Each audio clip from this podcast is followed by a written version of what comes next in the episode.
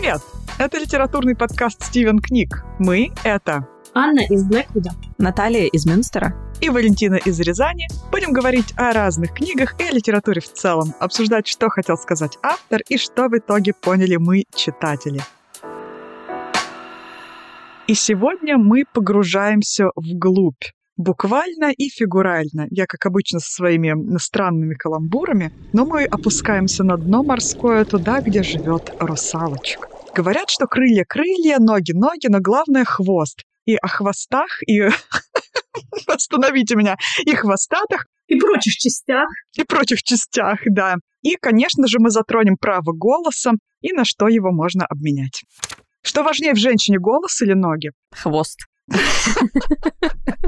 А почему вообще мы вдруг так внезапно посреди всего прочего решили заговорить о русалочке? Ну, во-первых, это хорошо вписывается в женский вопрос, потому что мы должны как бы репрезентацию разных женщин осуществить в своем подкасте. Были японские женщины, и теперь русалочки. Нормально. Недостаточно репрезентации морских жителей у нас в подкасте. Нужно исправить эту несправедливость. Да, но на самом деле нам подбросили эту идею, которую мы отбиваем своим русальем хвостом. Тройным причем таким ударом. Прекрасные наши дамы из подкаста «Культурный сюжет». Надя и Марина решили обсудить у себя в подкасте мотивы сказки «Синяя борода», которые, собственно, путешествуют по всем культурным культурам и основали свой собственный культурный сюжет и уже многократно обыгрались в популярной и не очень культуре. А мы теперь попробуем проследить, откуда же выплыла русалочка и к чему приплыла. И, может быть, куда-нибудь сами приплывем. Давно не плавали. А я предлагаю вначале разобраться с терминологией. Я как настоящая душнила. А справка есть? Усы, лапы, хвост! Ну вот мои документы. Итак, давайте разбираться в терминологии. Слово «русалка» в русском языке означает именно персонажа славянского фольклора, русалка, которая на ветвях сидит, которая живет где-то, да, на деревьях, в полях, в болотах, что-то зеленоволосое, непричесанное, и заманивает людей, детей, может их защекотать до смерти. И, как правило, это душа утопленницы молодой девушки, либо девушки некрещенной, либо умершей до замужества, которые вот таким образом бродят по разным диким местам и наводят ужас на разные селы и деревни земли русской. Эти русалки не имеют рыбьего хвоста, хотя тоже связан их образ с водой, нет образ обычной молодой девушки с длинными волосами. Слово «русалка» обозначает именно этих русалок, и в английском языке переводится как «русалка». По-русски это «русал» та русалка с рыбьим хвостом, которая у Диснея, у Андерсона и прочие сирены, ундины и так далее, то есть более европейская русалка из европейского фольклора. Это mermaid или в правильном русском переводе это звучит как морская дева. Но я думаю, сегодня, когда мы будем говорить о русалках, мы будем употреблять слово русалка, мы будем иметь именно в виду морскую деву, а не персонажа славянского фольклора, потому что это какая-то другая история, ее образ более темный, более такой в жанре хоррор, наверное связано как-то со смертью, с потусторонним миром. Эти русалки, они какие-то такие вот несут какую-то опасность в себе, наверное, стоят. Больше негативного влияния имеют на окружающий мир. Но мы и не знаем сказки про них. Так как мы говорим о сказках, и сказок мы вроде как и не знаем. А были ли вообще эти сказки? Я не думаю, что это были сказки, это были скорее поверья. Какие-то мифы, легенды, так же как вот э, Бабьяге, Лешем, о Кикиморе, наверное, они были в сказках, вот русалки, наверное, реже встречаются, хотя поправьте меня, кто знает, если я не права, да, это скорее элемент э, фольклора и мифологии славянской. Мне тоже кажется, и в сказки они попадают уже немножко позднее, когда появляется, ну, тот же, например, Ганс Христиан Андерсен и прочие сотоварищи, которые немножко изменяют зачастую образ там избушки на курьих ножках, этой самой бабы Яги или той же самой русалочки, и уже вписывают в какую-то конкретную историю, так же, как, например, братья Грим, они собирали разные варианты сказок, но в итоге то, что мы сейчас как бы знаем, представляем себе, когда мы слышим о Белоснежке, когда мы слышим о сказки синей бороде. Семи гномах, например. Синих гномах. Я такая, какие там еще сказки я знаю. Это чуть более поздний вариант, да, но до этого, мне тоже кажется, в большей степени это все именно какие-то поверья и другие элементы фольклора. Да, но интересно то, что с приходом христианства немного видоизменяются тоже и поверья, они как-то вплетаются и в христианское сознание, и здесь, наверное, появляется вот осознание того, что это какая-то нечисть, которая проклята. Да, они живут вне Божьей благодати, вне Божьего мира, и они вынуждены вот так вот скитаться и творить какие-то не очень хорошие поступки, людей щекотать, детей утаскивать и так далее. И они вот вынуждены такое существование мерзкое вести, пока да, не настанет страшный суд или там что-то еще, какое-то избавление к ним не придет. Или пока они 300 лет не отработают нянечками.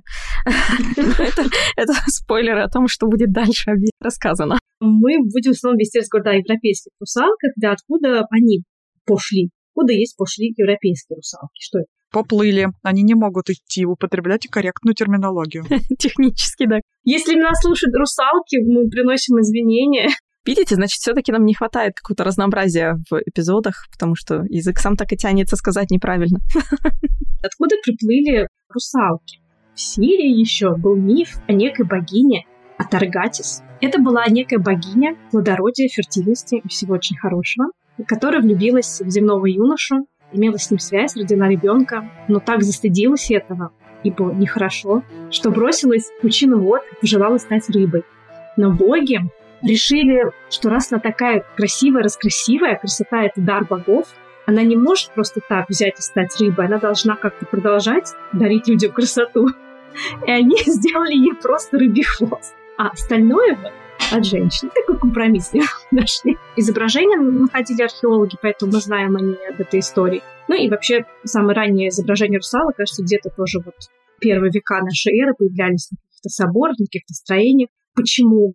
тоже странно, но опять же этот образ, который как-то так или иначе связан либо с плодородием, когда это было до христианства, либо с какими-то морскими силами, вообще с морем, которое манит и влечет, с другой стороны полно тайн, и в то же время может быть смертельно опасным для людей. Поэтому и русалки, наверное, тоже они вот как-то символизируют так, вот эту морскую стихию, непонятную и опасную. Но что же с тем образом, который у нас закрепился как социально приемлемый и самый популярный в культуре то, что мы сразу представляем себе, когда мы слышим слово «русалка» и мы слышим песню «Under the sea, ту-ду-ду-ду».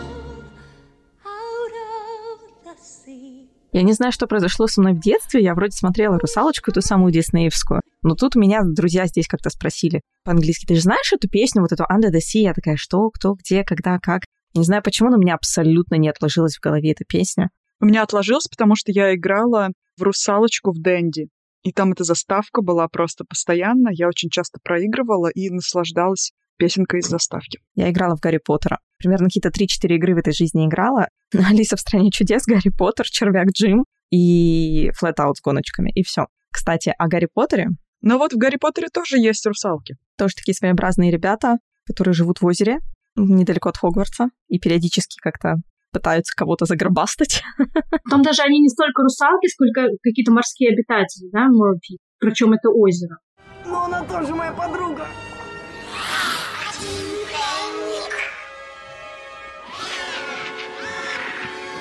Что вопрос, как они там? Не тесно ли им там?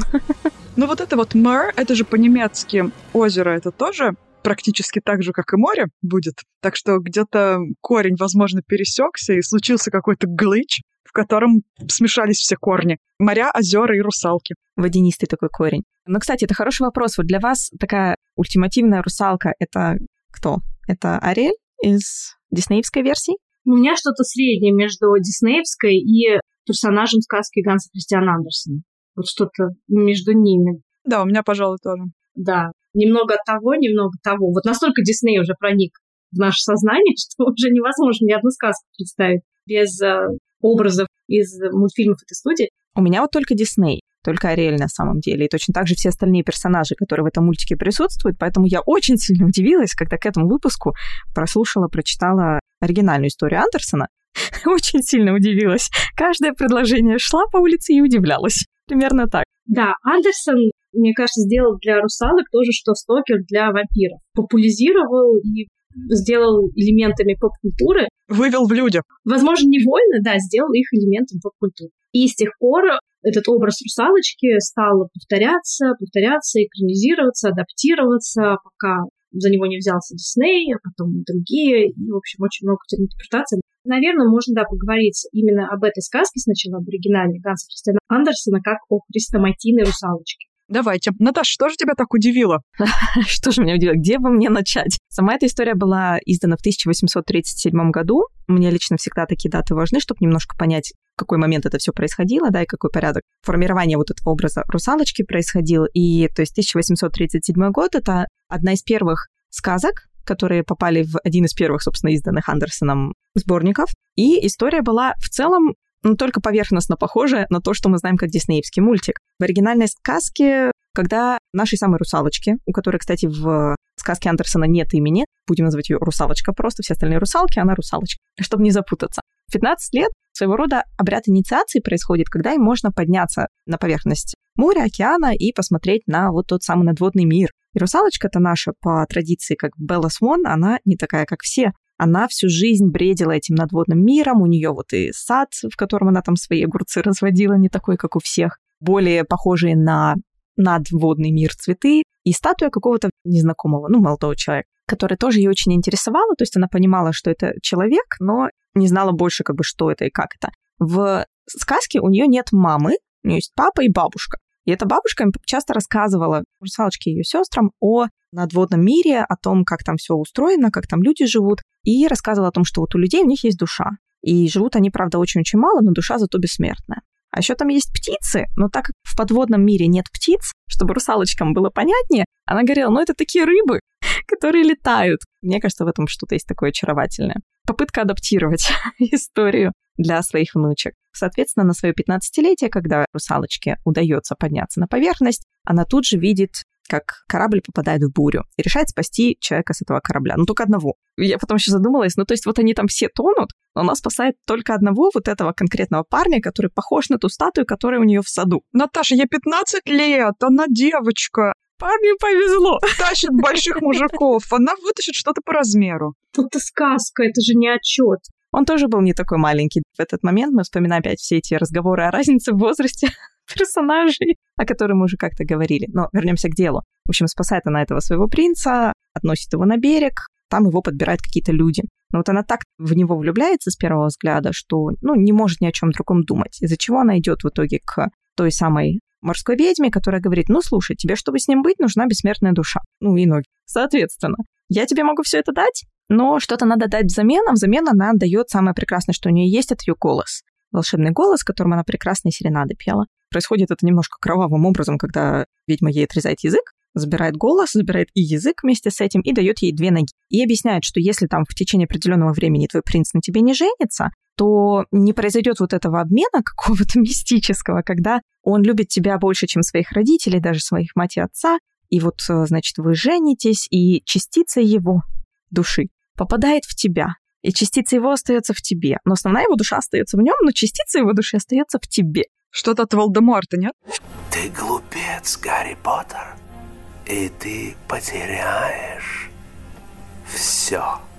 Ну, я думала о других вещах, но теперь... Кстати, что-то действительно в этом есть. Дедлайны, русалочке надо постараться и успеть. И, к сожалению, она не успевает. Так уж получается, что она очень молодая, и принц видит в ней просто какого-то ребенка-найденыша, которая хорошо танцует, привлекательная, красивая и так похожа на ту женщину, которая спасла его из воды во время бури, но больно молода.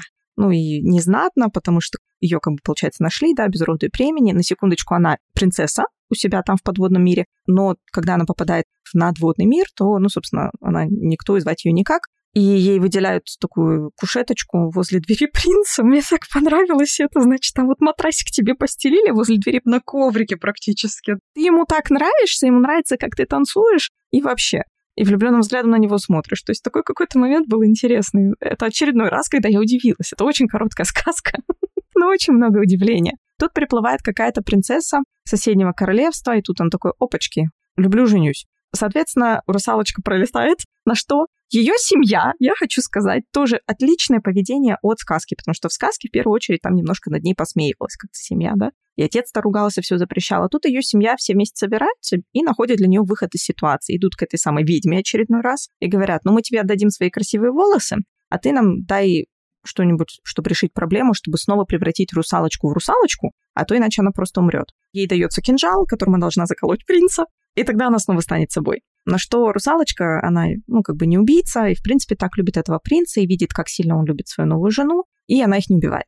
Она бросается в море, становится пеной морской, и дальше происходят еще некие странные вещи, которые я вообще не знала, что это может быть. В общем, внезапно, последние где-то полторы страницы сказки, наша русалочка превращается в своего рода ангела, у которого теперь есть другая возможность, план Б, в общем, получить душу бессмертную и не оставаться навсегда этой пеной морской. Надо 300 лет э, добро делать людям, а потом вот все будет такие вот дела. И здесь, собственно, та самая ссылка, которая сказала 300 лет детьми ухаживать в англоязычной версии этой сказки. Последний параграф говорит о том, что вот ты должна залетать в дом, как воздушный вот этот дух, ты залетаешь в дом и проверяешь, какой там ребенок живет. Вот если ребенок хороший, родители им довольны и любят его, то твой срок из 300 лет сокращается.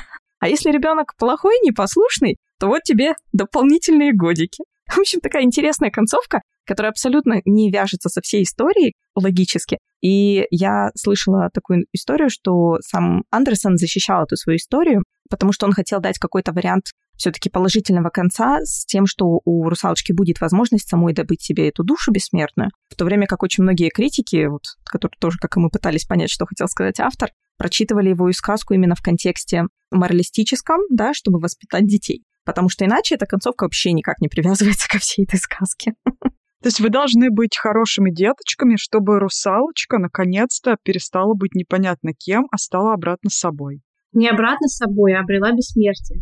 Что, собственно, как-то ее спасает? Самой совсем обратно уже как бы нельзя, но вот дальше в лучшее будущее светлое как-то можно. Я сделала небольшую поправку. Это есть и в русском переводе. У меня в книжке в русском переводе этот финал тоже есть они не то чтобы должны прям вот к этим детям залетать и смотреть на них, они говорят, что ну, если мы хотим сократить свой срок, мы можем вот смотреть э, на этих детей. То есть они по своему желанию это делать, если хотят как-то приблизить время вот своего избавления. Это не то, что на них наложено какое-то проклятие, что они должны его выполнить. Знаете, есть на Ютубе такие видео, первая реакция на что-то. Такой-то блогер первый раз слушает богемскую рапсодию. А это должна была быть у нас тоже секция. Наташа первый раз читает классические сказки. Ну, мне кажется, мы сейчас все могли бы так удивиться. С другими сказками знакома немного больше, чем с конкретно этой. Поэтому, наверное, я и предложила тогда «Русалочку», потому что я ее знаю только как диснеевский мультик. Все остальные сказки у нас как бы были дома сборники, а вот именно конкретно «Русалочки» почему-то в них никогда не было. Да, и вот нам кажется, что да, все объял Дисней, но вот только мы начали копать, мы нашли столько возможных вариаций и столько реитераций этого сюжета, да, от э, славянского фольклора до сирийского фольклора до шотландского фольклора про разных э, шелки людей, э, морских котиков. О, расскажи про этих морских котических людей. Небольшой отступ от нашей хрестоматийной русалочки к другим, менее, опять же, репрезентованным особям. В шотландском и ирландском фольклоре есть тоже такие вот мифические существа, шелки или селки. Это люди-тюлени. Они могут сбрасывать шкурку человек-тюлень. Как настроение по жизни. Это не то, о чем вы подумали. Это не значит ленивый человек. Это очень хорошие и милые создания с большими карими глазами. Они могут сбрасывать свою шкурку и становиться людьми. Часто они вступают в отношения с нормальными людьми. Если ты нашел шкурку шелки, то ты можешь принудить эту шелки к союзу. Это как царевна-лягушка. Да, это вообще мне тоже вот здесь прям вот почудилась царевна-лягушка здесь, да, вот Иван-царевич нашел ее, сжег ее шкуру. Она ему говорит, зачем ты шкуру мою сжег? Была бы я твоя навеки вечная, теперь ищи меня в царстве Кощея. Но у Шелки тоже, в общем, союз э, с этими существами ничем хорошим не оборачивается, и дети рождаются от такого союза с перепонками и жабрами. Хотя вот тюлени, жабры. Что за жабра-шейминг? Почему ничего хорошего? Потому что это Шотландия, не пойми каких времен. Какие жабры. Да, и в самых разных культурах, да, вот не Диснеем единым. Я думаю, мы придем в финале эпизода к тому, что мы перечислим другие разные адаптации похожих сюжетов. Приплывем. Да, приплывем к тому, что перечислим другие разные адаптации похожих сюжетов. Так вот, вернемся к нашей классической версии, наверное. Да, классической версии. Сказки, на основе которой, мне кажется, уже надстраивались все остальные нынешние вариации, да, на тему что мне бросилось в глаза очень сильно, потому что для меня как бы базовая версия, я напомню, все еще диснеевская. Это серьезное отличие в роли морской ведьмы Урсулы, потому что, во-первых, опять, у нее не было такого имени стильного, к сожалению, в истории Андерсона. Мне тоже очень нравится имя. Мотивации были вообще другие. То есть Урсула, как диснеевский персонаж, она уже конкретно вот злая королева своего рода, злая ведьма, да, которая на нашу главную героиню да, таит обиду там, и принимает активные действия. В то время как э, в оригинальной сказке, то есть просто, ну, ведьма, ну, ее не очень любят, она такая какая-то неэстетичненькая для некоторых, наверное. Есть такая вещь, на самом деле, называется Goblin Core. Вот, знаете, есть Cottage Core и так далее, стиль такой гоблинский, поэтому, видите, на все в этой жизни есть любители. У нее, ну, очень своеобразное такое жилище, там всякие полипы плавают и так далее. Но в любом случае ее мотивации были абсолютно иные. То есть к ней пришли, что-то попросили, она э, решила проблему, получила оплату. А такая знахарка, типа вот такая. И при этом она не антагонист этой истории. Да, она является какой-то движущей силой, которая позволяет русалочке стать человеком, обрести ноги, и затем к ней снова обращается ее семья, да, но она не является таким активным антагонистом, да, как я сказала Наташа, как в диснеевском варианте, где ей дали большее развитие, у нее есть какая-то история этого персонажа, у нее какие-то там терки с Тритоном, которые она хочет разрешить, у нее какие-то свои далеко идущие планы, она вступает в прямую конфронтацию, она есть олицетворение того э, зла, с которым борется добро в лице русалочки, тритона, принца и так далее. То есть здесь явно больше такое противостояние. Я думаю, у Андерсона нет противостояния добра и зла в том попсовом, наверное, смысле, к которому мы привыкли в диснеевских мультиках, когда есть злой волшебник э, и хороший, добрый персонаж, которые между собой вступают в борьбу. Вот э, у Андерсона как-то смещен фокус, и да, ведьма, она просто есть, потому что она морская ведьма, какая-то колдунья, русалочка к ней пришла, и все, она выполнила свою роль. Тут, пожалуй, мне кажется, добро и зло, они смещаются чуть-чуть в категориях, когда ты начинаешь желать чего-то, что в твоем мире недоступно заведомо, и ты обращаешься уже каким-то силам, когда ты пытаешься, ну, что-то взять взаймы, что-то выменять. И не сама русалочка там добивается этого, а пытается как бы играть в азартные игры в казино. Она взяла в кредит так называемые эти ноги, она должна была выполнить какое-то условие, и то есть вот эти вот все вещи, они соблазн. То есть это очень хорошо укладывается, мне кажется, в христианскую идеологию, когда ты пытаешься желать то, чего тебе не положено и каких-то совершенно непонятных вещей тебе нужно удовольствоваться, собственно, свой сад возделывать. А она пыталась сделать что-то странное. И вот та же Урсула, которая была не Урсула, она была именно вот этой знахаркой, которые тоже занимали такое довольно пограничное положение, пожалуй, в фольклорном таком понимании, потому что мы знаем, да, тоже кучу всяких историй, когда этих знахарок и антагонизировали, и боялись, и считали их пособницами дьявола, и чего только не считали. Поэтому вот обращение к силам за пределами своих собственных возможностей — это, пожалуй, что-то предосудительное. И причем, с одной стороны, как ты говоришь, да, это в христианской традиции, а с другой стороны, это очень созвучно вообще сказочной традиции, сказочной логике. Если даже открыть руссконародные сказки, наверное, чуть ли не в каждой второй происходит какая-то сделка с нечистью, либо с бабой Ягой, либо с каким-нибудь чертом или с кем-нибудь еще. Эта нечисть все равно не становится твоим врагом ты идешь на эту сделку, но в конце очень часто Баба-Яга так и остается у себя в избушке, а главный герой получает свое или не получает, или в конце что-то еще происходит. То есть для него это, да, действительно просто как элемент сюжета. Он совершил эту сделку, он выполнил условия или не выполнил, он понес наказание или получил награду, все. Понятно, что Дисней переделал это, чтобы было более развлекательным, более современным сюжетом, когда есть прямое противостояние между главными героями и отрицательными персонажами. Это отчасти упростило, конечно, историю, потому что появилась вот эта четкая дихотомия, главный герой, ее враг, любовный интерес и так далее. То есть э, в оригинальной сказке просто все было именно в том, что этот принц в итоге, несмотря на свою влюбленность в мистическую женщину, которая его спасла, он все равно увидел ту другую принцессу и просто сразу тоже ее полюбил. И эта любовь была очевидна даже русалочке. А он, мне кажется, подумал, что это она и была. Он решил, что это она и была, да, но я тоже думаю, как-то это... Они там все на одно лицо, что ли? Она там где-то мимо проходила, кажется, в то время, когда его спасли. Он же говорил, та девушка, которая меня спасла, она в монастыре, она отдана Богу. Она там находилась, эта принцесса, и она присутствовала при его спасении, скажем так, и он ее запомнил. Но тут у принцев, в принципе, в сказках какие-то проблемы. Принц искал Золушку под туфельки. Он танцевал с ней весь вечер, господи, он по лицу ее не мог узнать.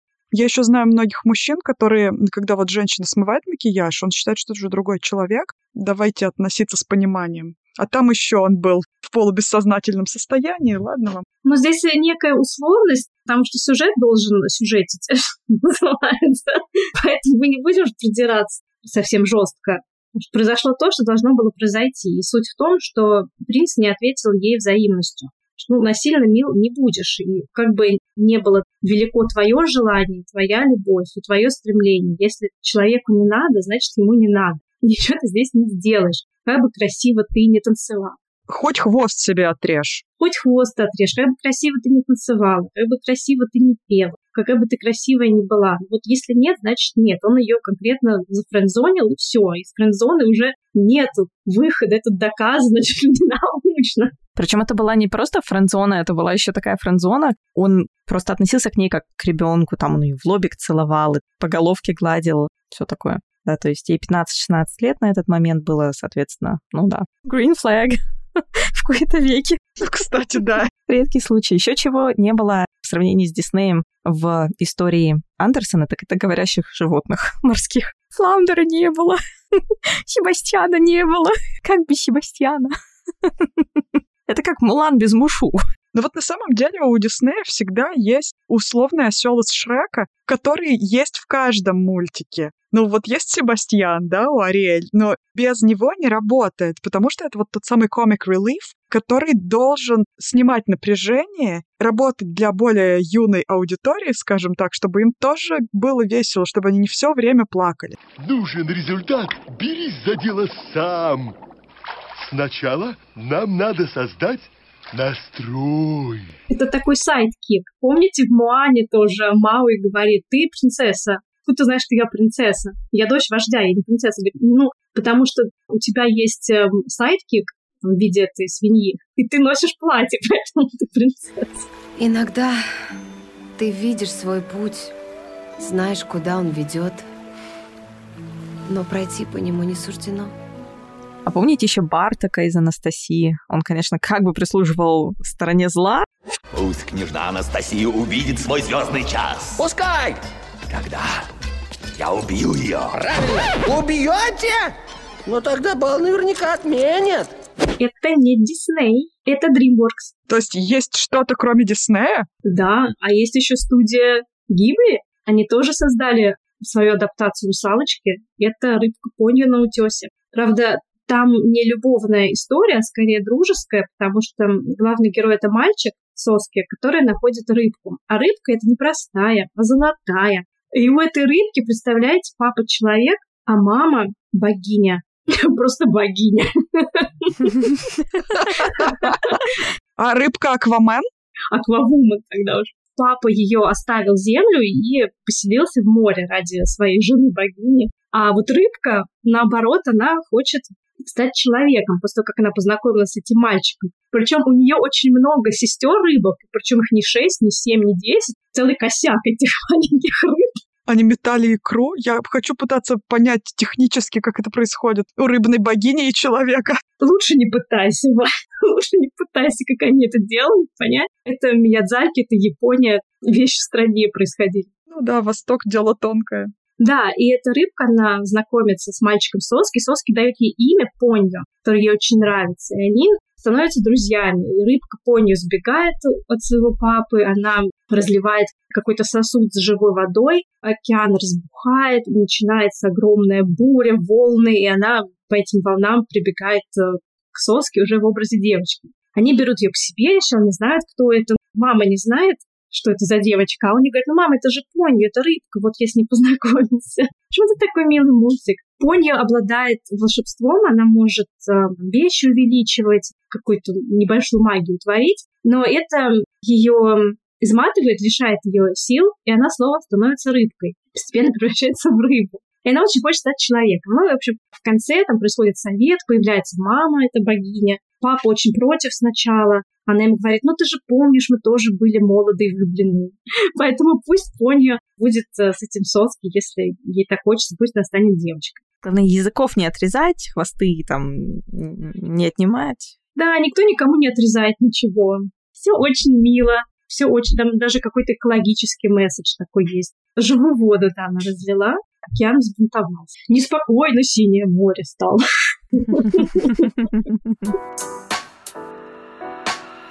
Так, возвращаемся к тебе, Хрестоматина Русалочка. Мне нравится наша структура сегодняшнего выпуска. У нас есть такой вот один рыбий скелет основного обсуждения, и мы иногда так отплываем. Я бы даже сказала, нас просто несет по течению. Нас несет по волнам. По волнам, да. Я хочу передать привет всем тем комментаторам, которые считают, что у нас заранее прописанные шутки. Наслаждайтесь. Да, Валя сегодня весь день писала шутки про воду и про плавники. Жабры. Жабросли. Но нет, нет, нет, так, все, Гарри Поттер включился. Вот как только Гарри Поттер входит в чат, это все, собрались. Я хочу встать себе 5 копеек и сказать, что я немного по-другому понимаю эту сказку. Ведь русалочка еще до встречи с принцем жаждет обрести бессмертную душу. Мне кажется, это ужасно несправедливым, что они, морские жители, этого лишены. И когда она влюбляется в этого принца, на это еще накладывается чувство влюбленности огромное, которое ее всю просто поглощает, накрывает, как волна, как цунами. Это бедная русалочка. Интересно то, что, мне кажется, это очень христианская действительно сказка о том, что делает нас человеком и что такое вообще человечность. И по мнению Андерсона, ну вот как в этой сказке, как мне это читается, да, человечность — это способность пожертвовать собой ради другого человека и, конечно же, любовь. Любовь — это одна из основных тем в литературе, в культуре вообще. Самое величайшее счастье, блаженство, к которому только можно стремиться, это любовь. В поэзии, в искусстве, везде. Также здесь русалочка движет любовь и стремление обрести духовное бессмертие. И в конце, когда она отказывается пожертвовать принцем, убить его ради того, чтобы снова стать русалочкой, она совершает величайший акт человечности. Она жертвует собой ради человека, которого любит. И тем самым она спасает себя, спасает свою душу, она обретает частичку души. И вместо того, чтобы просто стать морской пеной и погрузиться в вечный мрак, там написано, да, она становится каким-то таким незримым существом, то есть какое-то подобие бессмертия все равно обретает, да, и ей нужно совершать добрые дела в течение 300 лет для того, чтобы, наверное, заслужить это дальнейшее бессмертие. В этом очень глубокий, высокий, очень красивый, я думаю, милый христианский смысл о самопожертвовании и о человечности. А уже поздно пошутить, что это ганс христианский смысл?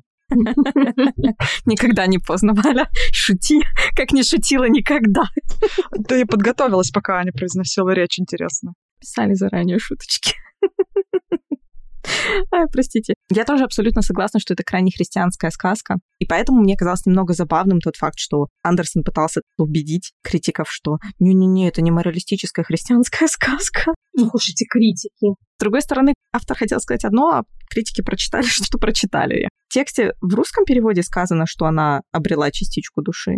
Ну, если она не стала пеной морской, да, если она присоединилась к этим духам. Так она стала пеной, а потом из этой пены она стала... То есть там она бы 300 лет жила русалочкой без души, а потом просто, ну, ушла в никуда. А тут она присоединилась к этим духам, которые просто другой формат, какого-то существа бездушного, которое 300 лет зарабатывает себе эту душу. То есть не то, что она обрела чего-то. Ну, хотя бы есть возможность. Было бы логичнее, чтобы она хотя бы эту душу получила действительно в итоге такого самопожертвования, поэтому мне немножко обидно за нее. Вроде что такое крутое сделала, эпичное, а потом, а теперь вот еще 300 лет пахай. Ну или просто жди. На самом деле можно просто ждать, плавать по волнам. Ничего просто не дается. Нельзя просто так взять и отвести кольцо в Мордор на Орла. Надо пройти через все это долбанное Средиземье пешком на одной картошке. Через весь этот долбанный Мордор, простите, с одним червивым хлебом.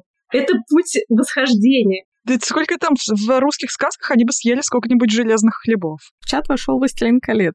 Хорошо, что Гимли с ними не пошел, они бы съели его топор. Я думаю, мы выбрали не ту сказку. А какая разница, какую бы сказку мы выбрали? Просто если мы выбрали какую-нибудь более современную сказку, например, «Мальчики, который выжил», или «Мальчики, который нес ювелирку», Мальчики, который нес ювелирку. Хотел переплавить кольцо, да. Мы бы быстрее перешли к сути дела. Слишком жарко.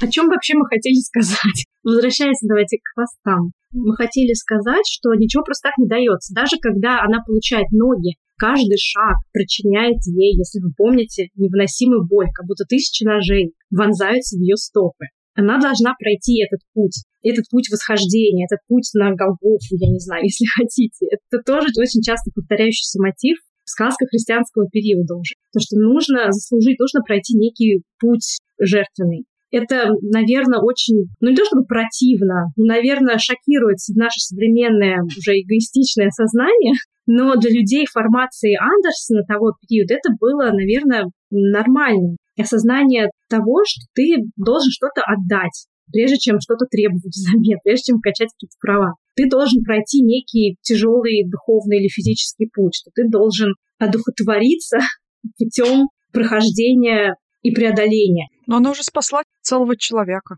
Но она спасла его как? Тем, что отказалась его убить? Она его дважды спасла. Она его вытащила из кораблекрушения, а потом отказалась его убить ценой собственной жизни, по факту. Ну, то есть она выбрала не эгоистичный выбор своей жизни, а вот за него. Она его жизнь выбрала оставить. Еще интересно, что она, в принципе, когда соглашалась на вот этот самый квест на Голгофу, она тоже не до конца как бы была уверена, что это сработает, да, то есть условия были такие, что, значит, тебе будет очень больно, я заберу твой голос, я отрежу твой язык, дам тебе два странных ходунка, и иди и соблазняй принца. Никто вообще не говорил о том, что принц может быть даже потенциально в нее влюблен, да, то есть, к слову, о свободе воли. Или он вообще может быть гей. Там вообще что угодно может быть. С этим принцем латентный рыбофил. Гарантий не было никаких, что это будет вот та самая любовь, при которой, значит, трансплантация души происходит.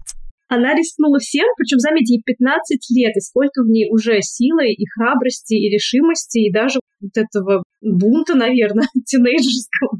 Так это только в 15 можно так. Было бы ей, представляете, хотя бы 27-28. Она бы уже подумала много раз, прежде чем... Нет ни одной сказки на Земле про 28-летних баб. К сожалению, действительно. Не напрасно. Хотя почему есть? Есть там разные сказки, типа «Глупая жена», «Сварливая жена». Это опять же нам о многом говорит, о недочетах фольклорных.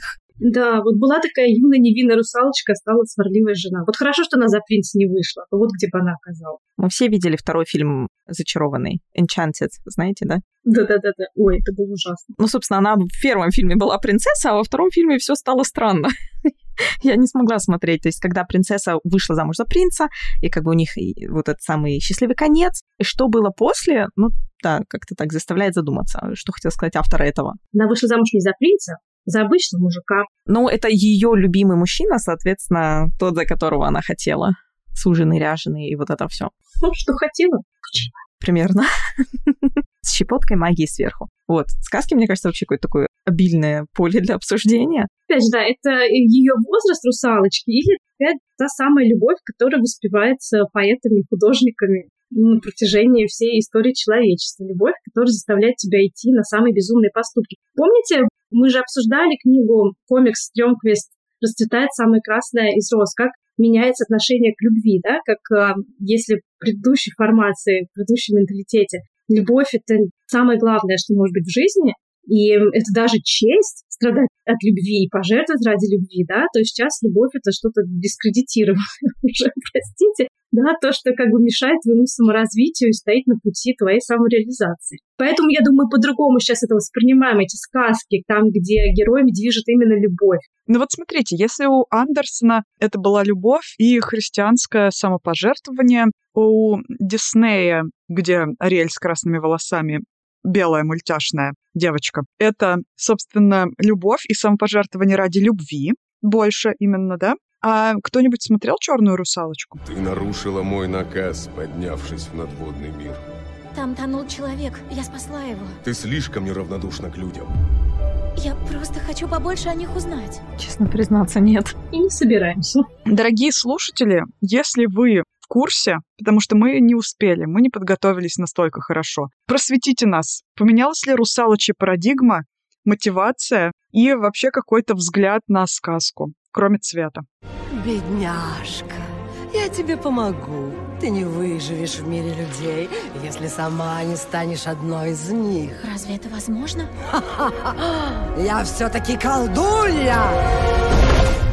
Потому что, мне кажется, немножко видно, все настолько зафокусировались на этом цвете, что в итоге... А сказка-то что, кого там говорят, готовится к пересъемке, боже мой, Белоснежки?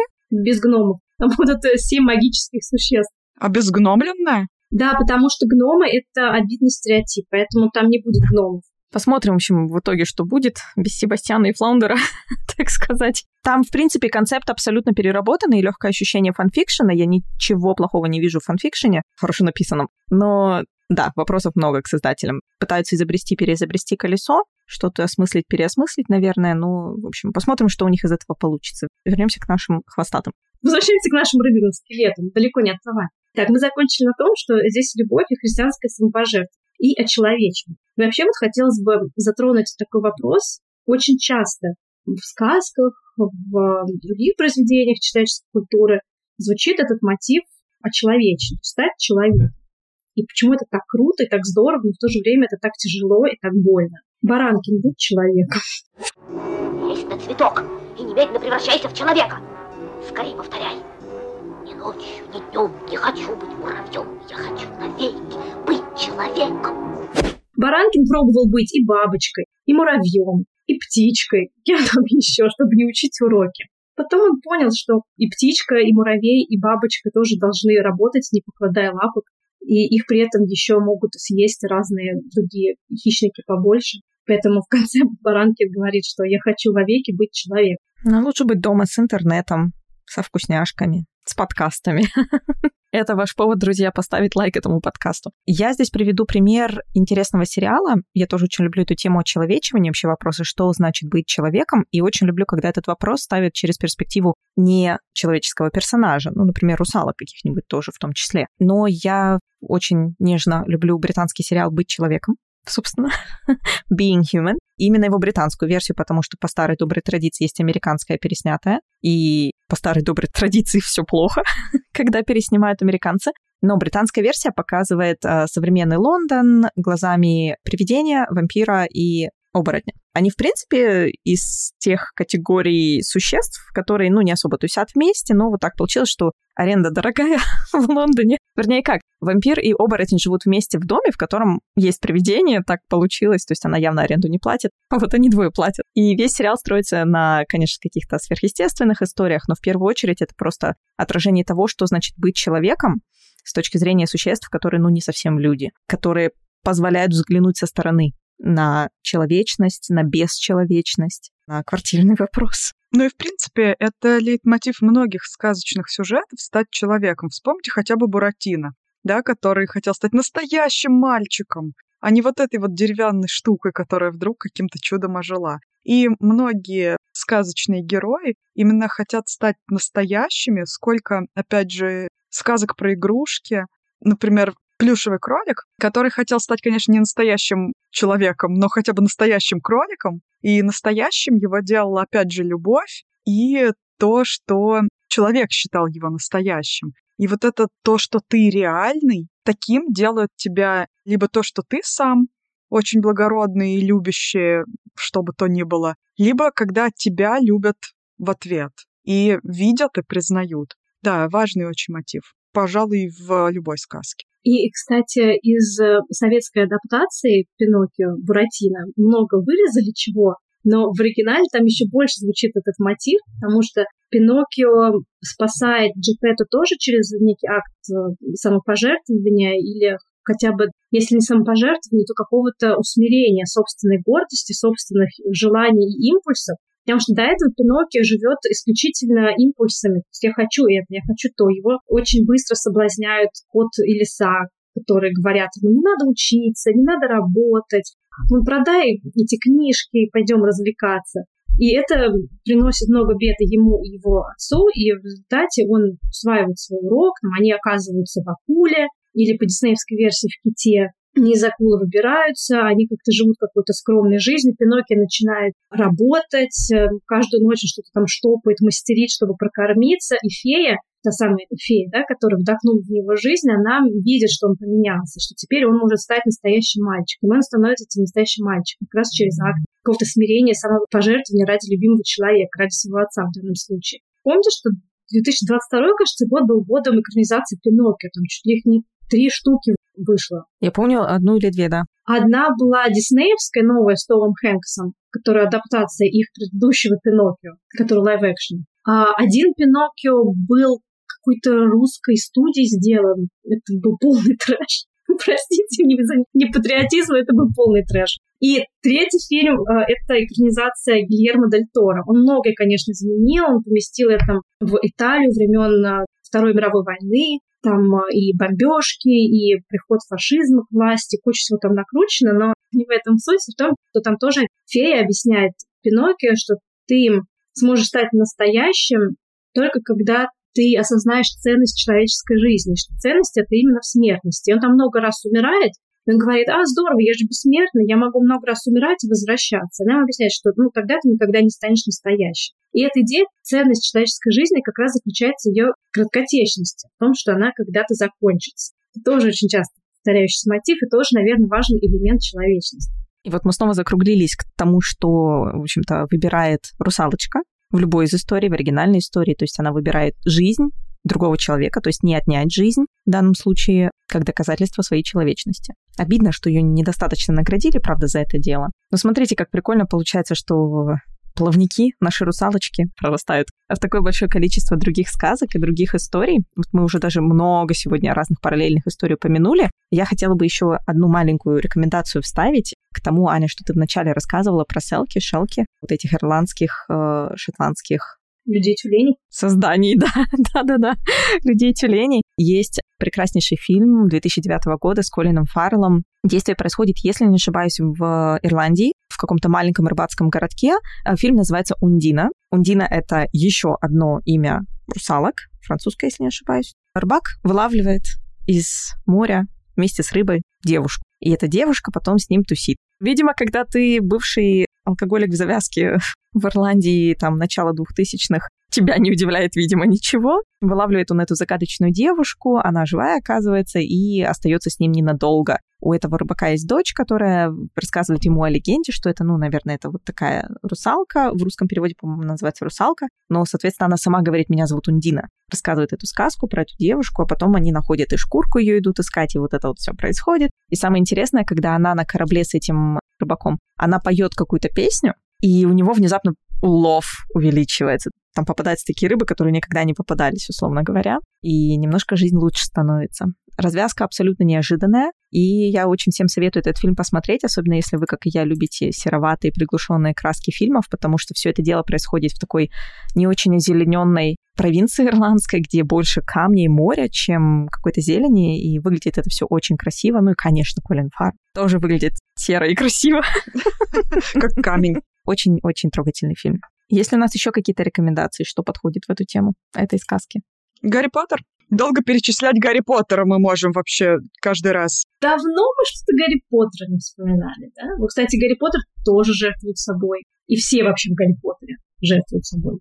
Классическая, христианская, вот это вот в конце развязка. Я тут такой фанфик под Драмиона прочитала. Давайте не будем говорить про Гарри Поттера, а то я сейчас опять погружусь в те глубины, куда не надо. И это мы сейчас обсудим после того, как мы нажмем кнопочку «Стоп». А пока мы этого не сделали, мы поблагодарим всех, кто послушал наш прекрасный выпуск до конца. Мы, по крайней мере, получили огромное удовольствие, пока его записывали. Надеюсь, что вам тоже было весело. Нам было очень волнительно. О, как волны. Наташа, человек, который пошутит и объяснит свою шутку. Спасибо, это важно. Ах, друзья, всем спасибо и пока. Пока. Пока.